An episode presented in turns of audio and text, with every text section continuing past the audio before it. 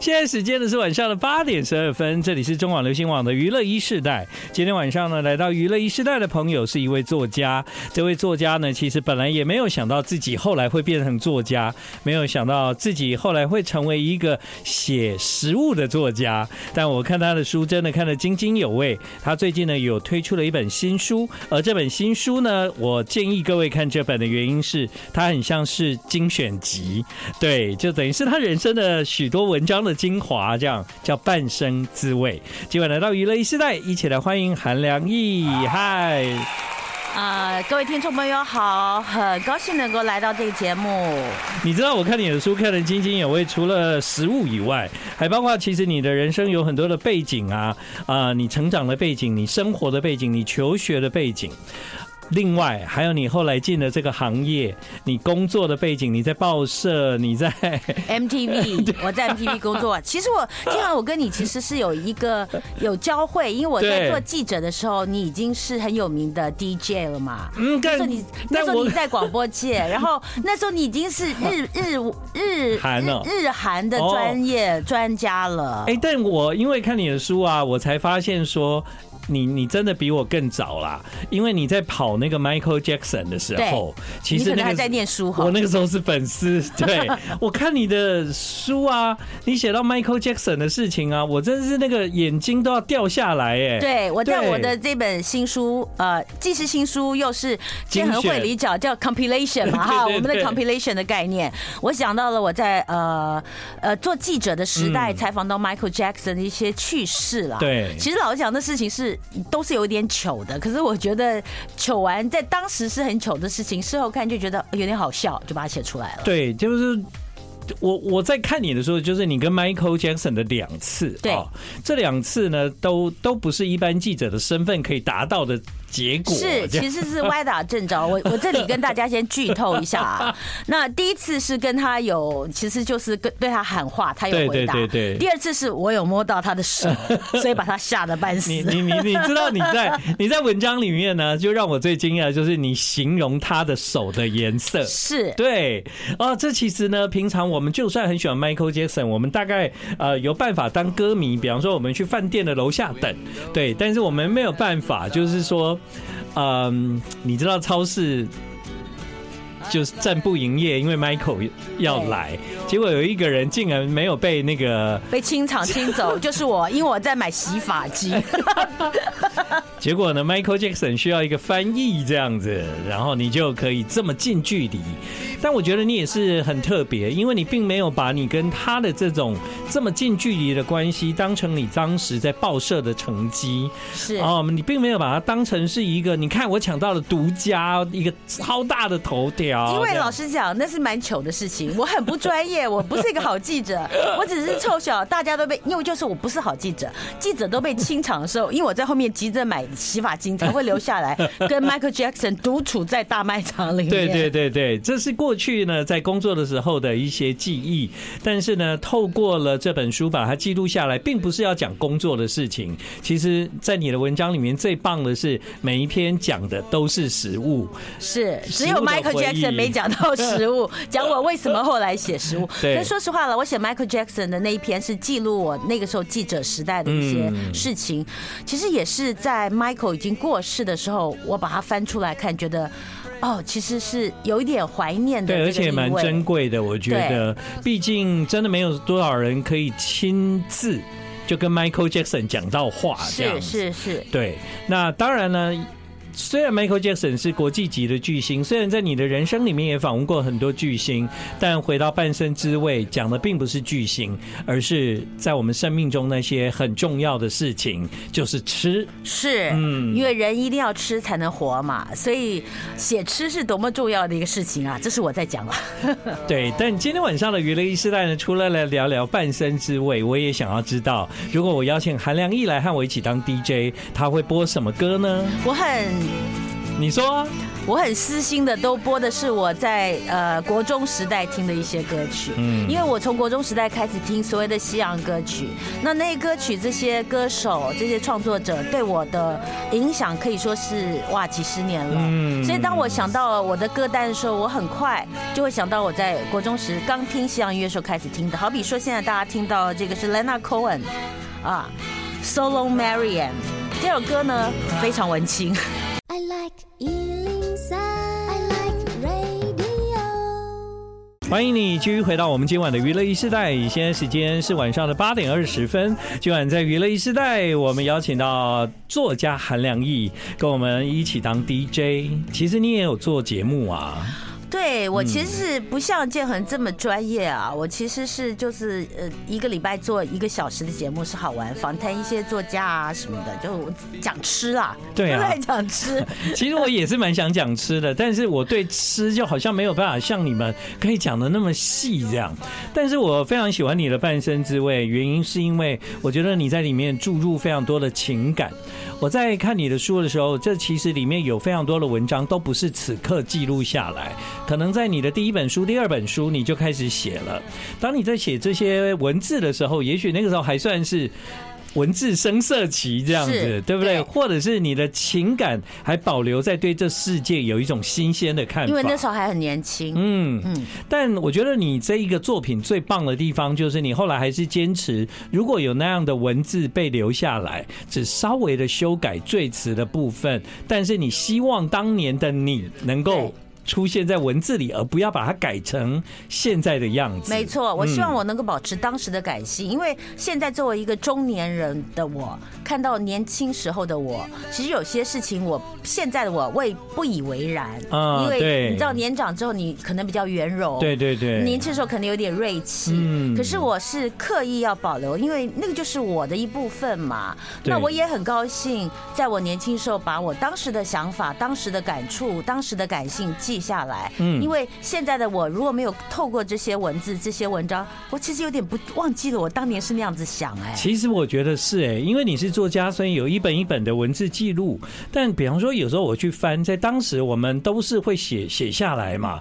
比方说，我刚进这个行业，然后我对未来有憧憬，但是我觉得我的人生很失望。我觉得我去看完每一场演唱会写下的感想，我现在再回过头看，真的是很好笑。你会不会感动呢？有时候，但有。时候我很单纯，很单纯。但是我会想想，如果那个时候的我知道有一天我可以继续做节目，或者是我会被大家邀请去看演唱会，或许那个时候的我就不会觉得那么的自卑，那么的难过，那么的觉得啊，我应该要去筹钱才有办法完成一个小小的梦想。可是那个事情的经验确实很美好，这样是。结合，你会不会有点想到说，跟那个时候自己讲说，一切都会变好的？对对对，如果我有机会跟。刚上来台北的我聊天讲话，我一定会叫他放轻松。是是是，没有错啊。我就是一个很精的人，这样子。看我以前的文字，对。但是我觉得很多人都常常在讲哦，就是说吃这个东西就是我们生活里面最重要的一块。但是我觉得有时候我们吃东西的时候，虽然它的味道很美，是美好的，但。我真的认为，为什么我们常常觉得妈妈做的饭最好吃？那就是吃一个回忆，是还有情感。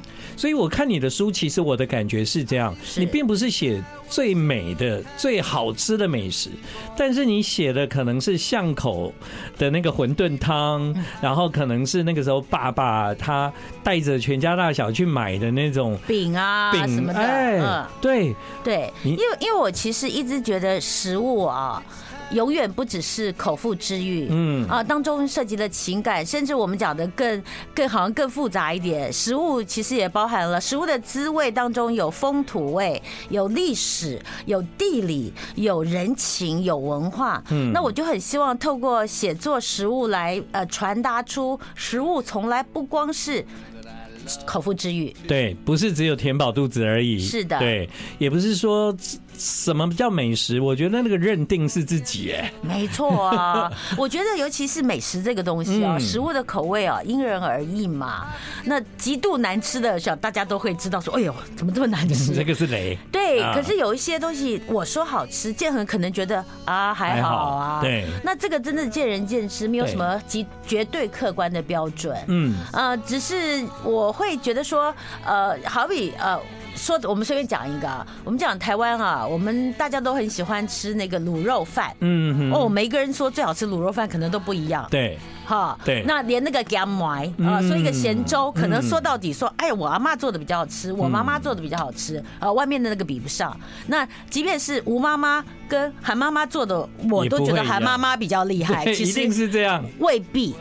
说实话，未必。你你觉得喊妈妈厉害呢？是因为你有你的回忆，是对不对？跟习惯在里面。我觉得我妈妈做的比较厉害，但我妈妈现在很奇怪，但老了吧？我跟她说：“哎，你小时候做什么很好吃，我要吃啊！”我不会做，不知道，忘了。那妈妈现在都这样，都不做了。因为很费很费工吧，很费力气，可能是。那你你可能要鼓励他说啊，那你你没关系，你不用做，你口述下来哦，你 你就把它录下来，对，叫别人替你做，对，可以试试看，对，因为像我昨天才从台南回来嘛，我都常会跟我妈妈讲说，你以前不是很会做什么吗？你现在怎么都不做这样？对啊，妈妈就是好像变懒了这样。我觉得年纪大了以后就会觉得事情简单一点就好了。你看你妈妈当年多辛苦，可见那个东西做起来很复杂，应该是。对，好，我们今天听的歌呢，刚刚韩亮义跟我们分享这些作品，都是他在国高中的时候听的歌。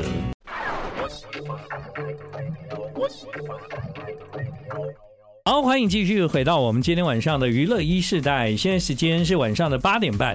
今天晚上来到娱乐一世代和我一起当 DJ 的人是韩良忆。各位听众，现在是秋天，到了晚上有一点凉意啊。对，我最近一天到晚听到人家在殷切的呼唤我，尤其在脸书、IG 上面，人家说哇天凉了，凉意来了。我想说我没去哦。对，你的名字，你后来没有想过？哎，其实这名字很浪漫呢。是我的名字，其实那个良是良好的良，回忆的忆嘛。那个良其实是字辈，我们是家谱，我这一辈排到良。良。然后那个忆是我妈妈取的，我妈妈取一个忆，是我妈妈觉得说，哦我想要有一个竖心旁的字，嗯，她就翻字典翻到忆。哇，那这个名字很好听。对。那其实，在秋天的时候，嗯，你你这么一讲，以后我只要想到那个秋天，就会想到想到良忆。对对。而且我又姓韩，还可以是寒冷的寒，对，又韩良忆，韩良忆，对。好，那这样大家有记起来了吗？哈，去去那个找书的时候，就直接跟书店讲说，我要找韩良义的书，这样。秋天的女生，对对对，女人。嗯，那其实因为你本来是阴错阳差才开始写食物嘛，但写着写着，好像后来大家对你的认识都觉得你是一个写食物的的专家，这样。主要我主要写的是食物，还有写一点旅游啊。嗯，那写食物是因为我真的很好吃。嗯，对对对。那而且我很相信食物美食。食的力量，嗯，甚至我有呃年轻的时候，一个好朋友讲说，他替我写序，他说美食是韩良义的信仰啊，嗯，那呃就是就蔡康永啊，蔡蔡康永那是我的老朋友，他说美食是他的信仰，我一看说哇，他也太了解了美食，我相信人如果好好的吃啊，对，我一直相信人要好好的吃，好好的喝，好好的读，好好的睡，好好的过生活，嗯。我们就讲好好的吃这件事，其实并不是说你要吃很好，不是，是你在吃的时候，你可以更认真的去去体会、品味你正在吃的这个东西啊。我有时候觉得，就是说，即便是好吃或不好吃，你也都是经由你对它一个很细心的的吃来体验它的好或不好。对你来说，我们有时候在现在的生活很容易，因为很快速。吃一个东西一下子就过了，根本连那个味道的感觉都没有，你只是在填饱肚子这样。我觉得这样很可惜，很可惜。因为人，我们人生下来，我们刚刚讲到了嘛，人生下来就一定要吃才能活嘛。嗯。那为什么不好好的吃？为什么不吃的津津有味？我其实最不喜欢的就是，呃，人们在吃东西的时候囫囵吞枣。嗯。好像其实就算是一口馒头，你细嚼慢咽，你可以尝出它的味道。当然，我们的意思是好好做的馒头，那我随便乱做的馒头例外。随便乱做的馒头可能没那么多味道，但是 它也有一个。单一的味道吧？是是，对不对？那我就觉得说，其实既然也我们要活就要吃，干脆就那何不好好的吃呢？对。那我其实，在我的写作的呃美食啊，其实说实话，结合我第我刚开始写美食的所谓美食的时候，我并没有想要讲记忆，并没有想要讲风土，想要讲文化，我就是很单纯的说啊，我吃到一个东西好好吃哦，你要不要也吃吃看？嗯。可是不知不觉写，包含写第一篇，本来要写 cheese cake 在哪里吃很好吃，真的吗？你本来要写 cheese cake，对，我第一篇文章写的 cheese cake，说啊 cheese cake 台北有一家什么店的 cheese cake 很好吃，cheese cake 分哪几种？纽约式的、日本式的、德国式。写一写就写到我去美国呃德州的奥斯汀看我弟弟的事情。我弟弟那时候在那边留学念书，冬天初冬的时候，然后我就写到说我弟弟帮我烤了一个 cheese cake 替我做早餐。天知道我弟弟是我们家唯一。在我的印象当中，只会烧开水的人，什么都不会做。嗯，那他是因为我去美国看他，他帮我烤 cheese cake 当我的早餐。然后我说你怎么会？他说哦，那个那个 cheese cake 那个包装盒上有食谱，我就按他的食谱做。我后来一看，哇，那个 cheese cake 上面是焦焦的，不是那么成功。对。可是第二天我弟弟去上学的时候啊，去实验室，我拿开那个 cheese cake，我切了一块下来吃啊，他帮我煮好咖啡，我一吃那个 cheese cake，我目送着我弟弟啊到了停车场，我站在窗边，我吃了那口 cheese cake。说实话，我人生到目前为止最好吃的 cheese。Cake 就是那一口，嗯，因为我吃到的不光是 cheese cake，还有我弟弟对我的感情，嗯，所以那篇文章本来要写说，哎，你知道天母有一家店的 cheese cake 很好吃，就写成我跟我弟弟之间的感情，始料未及，也许是这个始料未及，所以你就发现说，食物在我们的生命里面其实是跟很多的片段都是连结，是，比方说你可能一个食物，你想起你的前男友，你可能一个食物想起你的。你的妈妈、我的爸爸之类的，想起在读书的时候的一段日子，是对，所以并不一定是要什么样。多厉害的几颗星的美食，而是它跟你的人生里面有过关联的那些食物。是，其实我觉得也很鼓励大家都仔细的去想想看，是不是在你的人生里面有过这样的经验？你也许也可以把它写下来。对，如果不能写，我其实非常鼓励大家啊，你你想想看，你从小到到大有没有什么菜是你们家常常吃，你特别喜欢吃？你的爸爸、你的阿妈、你的妈妈的拿手菜，鼓励他们呃记下食谱，那就是你家的菜。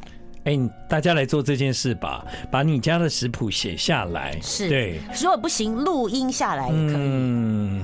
I like 103, I like radio。回到了我们今天晚上的娱乐一世代。刚刚在广告之前，你听到这首歌，我们就让今晚和我一起当 DJ 的韩良义来介绍给大家吧。这首歌曲是美国歌手 Tom Waits，他比较早期的歌曲叫《Old Fifty Five》，其实一个车子是 老五十五五年的一辆车子。这是 Tom Waits 他嗓音还没有完全风化沙哑之前，已经有一点那种磁性了。对对对对，算是他早期很好听。对，有一种在小酒吧里面听到有一个人自弹自唱的那种那那个 feel，然后你会觉得有一种深夜感。嗯。然后有一种情怀，有一种忧伤，有很多的记忆。其实我选这首歌也是因为我写《半生滋味》当中很多都是跟记忆有关，跟食物的记忆有关啊。当中我也写到了音部分，写到了音乐。那汤唯是我从初中开始，国中开始就非常喜欢。我现在想想也是个怪咖哎、欸。嗯，对啊。我们小孩子怎么会喜欢汤唯呢？而 而且我说实话，那个时候虽然你国中的时候也不是汤唯的的那个时候，他也已经是。是大 叔了，是大叔了。对，我要讲的就是这个，就是并不是说因为呃你在当时国中的时候，他是一个多么俊俊美的歌手，也不是哦。那时候他就是大叔了，这样。是我其实从小就喜欢大叔了。对，你看 Leonard Cohen，我们前面讲的也是啊，我喜欢大叔啊。然后呃，我喜欢的女歌手啊，也不是美女。后来我就发现，哎，我好像喜欢的都是创作歌手啊。所以你比较特别的是，你通常在欣赏一个作品的时候，你比较看到的是他他内在的样子。我觉得，包括你在当记者的时候，为什么你那么不适合当记者？因为你其实访问对象的时候，你看到的是他的心，而不是他的新闻事件。这样，对我看到是那个人，我想写那个人，我并不想写新闻事件。以做记者来讲，我真的不是一个优秀的记者，因为真正优秀的记者，你应该要福音，你就是要写一个好的新闻，写一个报道，或写一个特稿。对。可是我永远关注的是那个人的内在。我对于他最近的一些新的事件，我好像兴趣不够大。所以我不是个好记者，我结论，所以我才会后来开始写作。对，但人生呢，如果你把它拉远来看啊，因为当时他并不是一个好记者，但他却赢得了很多朋友的心啊。对，很多人喜欢你的文字，而且觉得你并不八卦，也因为这样，你就慢慢的走上作家这一条路。哎。已经出了几本书啊，十几二十本，好像二十本了。我要回家算一下，因为我在中国大陆也有出，加起来二十本，太多了呀。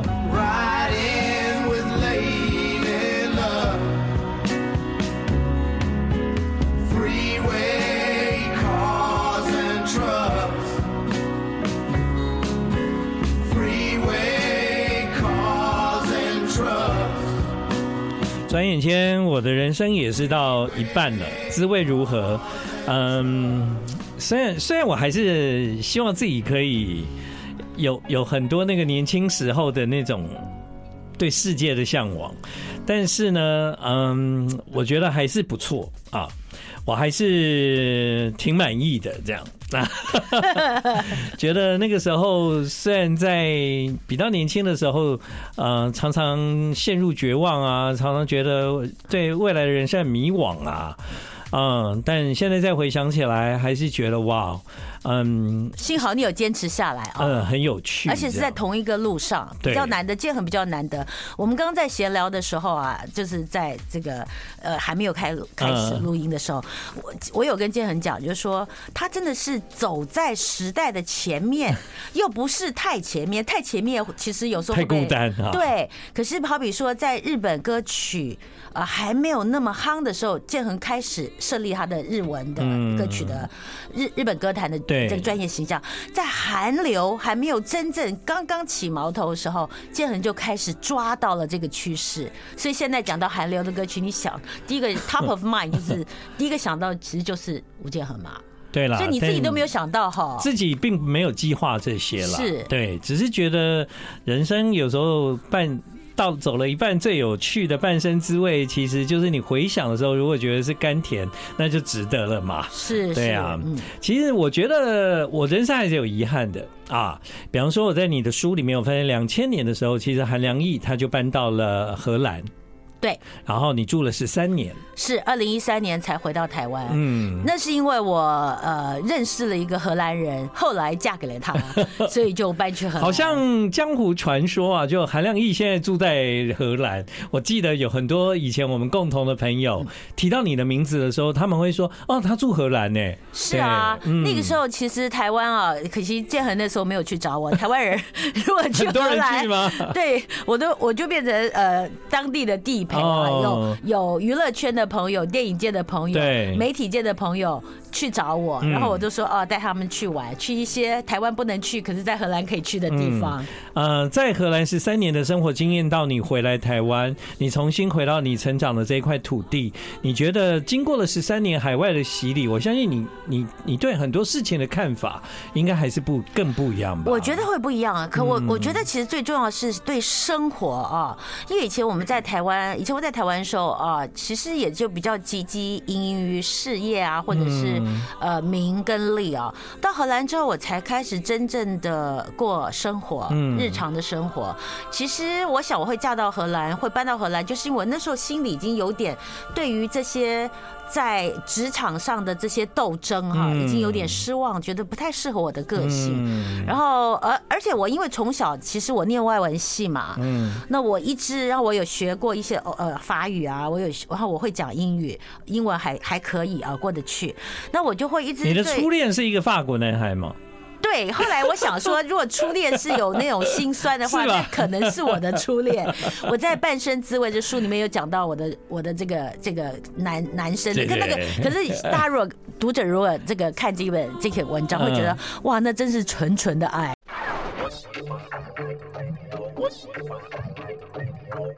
欢迎你继续回到我们今晚的娱乐一世代。哎，我觉得啊，今晚呢，我们邀请作家韩良义和我一起当 DJ，不是很棒吗？因为呢，呃，他可以一直讲哦，然后，然后我都不用讲，然后其实都交给你讲就好了。其实你的故事非常多，而且超级精彩的。但回到半生滋味，我自己在想，有没有一个菜，可能对你来讲，可能是你自己觉得最拿手的，就是你常常想要做这道菜，而它就是好像仿佛是你人生的一部分这样子。哎，我的拿手菜那可多的了，大言不惭啊！其实我我随便举，我不见得是拿手菜，是我正好啊，在这个上个星期六的时候，我去关渡呃闹闹热关渡节啊。哦，你有去吗？对，我有去贡献我的一个菜啊。对，其实是一个菠菜，两个做法啊。我有看到你炒菠菜，对，对不对？对对。然后，因为我们其实我跟那个我的老朋友叫王耿瑜，我们。策展了一个一系列的十部的记录短片，就想说，就像我刚刚讲的，请你做一道菜，访问你，讲这个菜跟你的家族的关系，其实就透过家常菜来，呃，做一个身份的认同，你知道吗？然后呢，我身为十部纪录片，我是策展人，也是十部纪录片当中的一个撰主。那时候我就想说，那可以代表我家的菜是什么呢？其实很多。后来我决定菠菜。怎么说呢？因为我的滋味是从父系的味道跟母系的味道合在一起，构成了一个我。那父系的味道的菠菜呢？我爸爸是从江苏来到台湾的啊。那他是在上海住过。我们家爸爸那里炒菠菜绝对不放蒜头，嗯，常常会放什么呃千张百叶豆皮这类的东西，而且炒到最后呢会呛绍兴酒，嗯我有一个绍兴酒香，可是。我阿妈家，阿妈是台南人，嗯，阿妈做菠菜一定放蒜头，而且呢，最后看胖就要蒜头要看胖，最后要淋要撒一点点的这个米酒，米酒，所以我常常跟别人讲说，我只我如果闭着眼睛吃菠菜，我就会知道说我是在爸爸的餐桌上，还是在阿妈的外婆的餐桌上。对，那我觉得这就是一个爸爸的味道，跟外婆的味道，跟母系的滋味。所以你现在炒的菠菜其实是综合版吗？我其实两个都会，两个都会，而且我我我会。如果我炒爸爸版的时候，就是放绍兴酒的时候，我还是没有放蒜头。可是炒阿嬷版的时候啊，就是放米酒，我一定要放蒜头。我那我我我就会觉得说，这是一个多么简单的家常菜，然后就呃形成了一个我。呃，这个菜说是拿手菜也不是啦，只是说我觉得很简单，大家都会做。可是我们在做这个菠菜的时候，没想到说，像我我觉得我很幸运是，我可以从一个菠菜两个做法两种表述，我有深会的深。深刻的体会到我的认同，不光是父亲这里，还有母亲这里，所以是我父亲的呃滋味跟台湾的我母亲这里台湾的味道，就是养成了我。对，所以韩良义的书好看就在这个地方，因为第一就是你每一篇的篇幅，我认为它不是太长。第二呢，你在讲一件事情的时候，你给的一个一个重点，我们仿佛可以在文字里面闻到那个食物的味道。因为讲的并不是什么大菜，常常讲的就是可能在记忆里面的一碗汤、一个馒头、一个饼。但是好像我们每一个人在成长的过程中，都有这些事情累积起来。是，对，我就在看你的书的时候，我会去想，那如果是我的父亲，我会想到他做的是什么菜？是什么呢？哎，真的还我还真的有有想出来。哎对，就是我我们家吃那个吃那个润饼啊，就是一大一一大碗菜。那厦门市厦门市的那个，我妈妈不太会做，她是嫁进来才学的，所以通常都是爸爸。主要他下厨做这件个做这个，然后妈妈呢就是要负责帮忙切菜啊，做做这道料理。所以妈妈的角色到阿嬷家也是，她永远都只能当助理 助手，因为这个就是那个吴家他们从厦门带过来的料理。这样，那至于我妈妈，其实啊，我想起我小时候，我妈妈做了一个鱼汤啊，那个鱼汤呢出现了我人生里面第一次闻到的味道。小时候闻到这味道的时候，觉得啊，好可怕哦！妈妈，你为什么在鱼汤里面放这个东西？那叫九层塔哦，他放九层塔，他放九在清的鱼汤里面啊，放进九层塔。那它是什么鱼都会放九层塔吗？石目鱼。虱目鱼会放九层塔，对，那是台南的做法。我不知道哎、欸，可是是在我小时候，我以前也没有看过我妈妈这样做料理。就突然有一天开始，她就在虱目鱼的清汤里面放了九层塔，非常有趣。因为这是我觉得你妈是走在时代前面，因为虱目鱼放九层塔 是很少人二三十年来才有哦，真的吗？哦，我在很小的时候，我们家的餐桌那时候我还常跟我妈说不要再放九层塔了。长大以后好爱九层塔，去吃咸酥鸡只想。一定要九层塔，因为对你来讲是童年还有妈妈的味道嘛，好特别的回忆这样，所以我觉得有很多的事情看你在书写啊，就特别。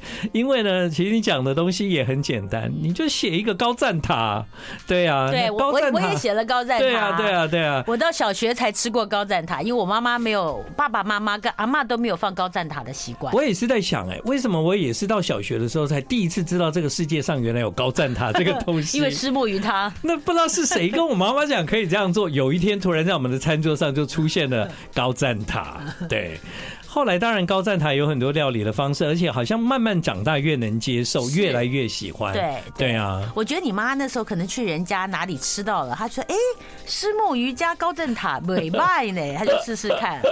我不知道这个事情，她应该也忘了，应该找一天要问一下妈妈到底是为什么。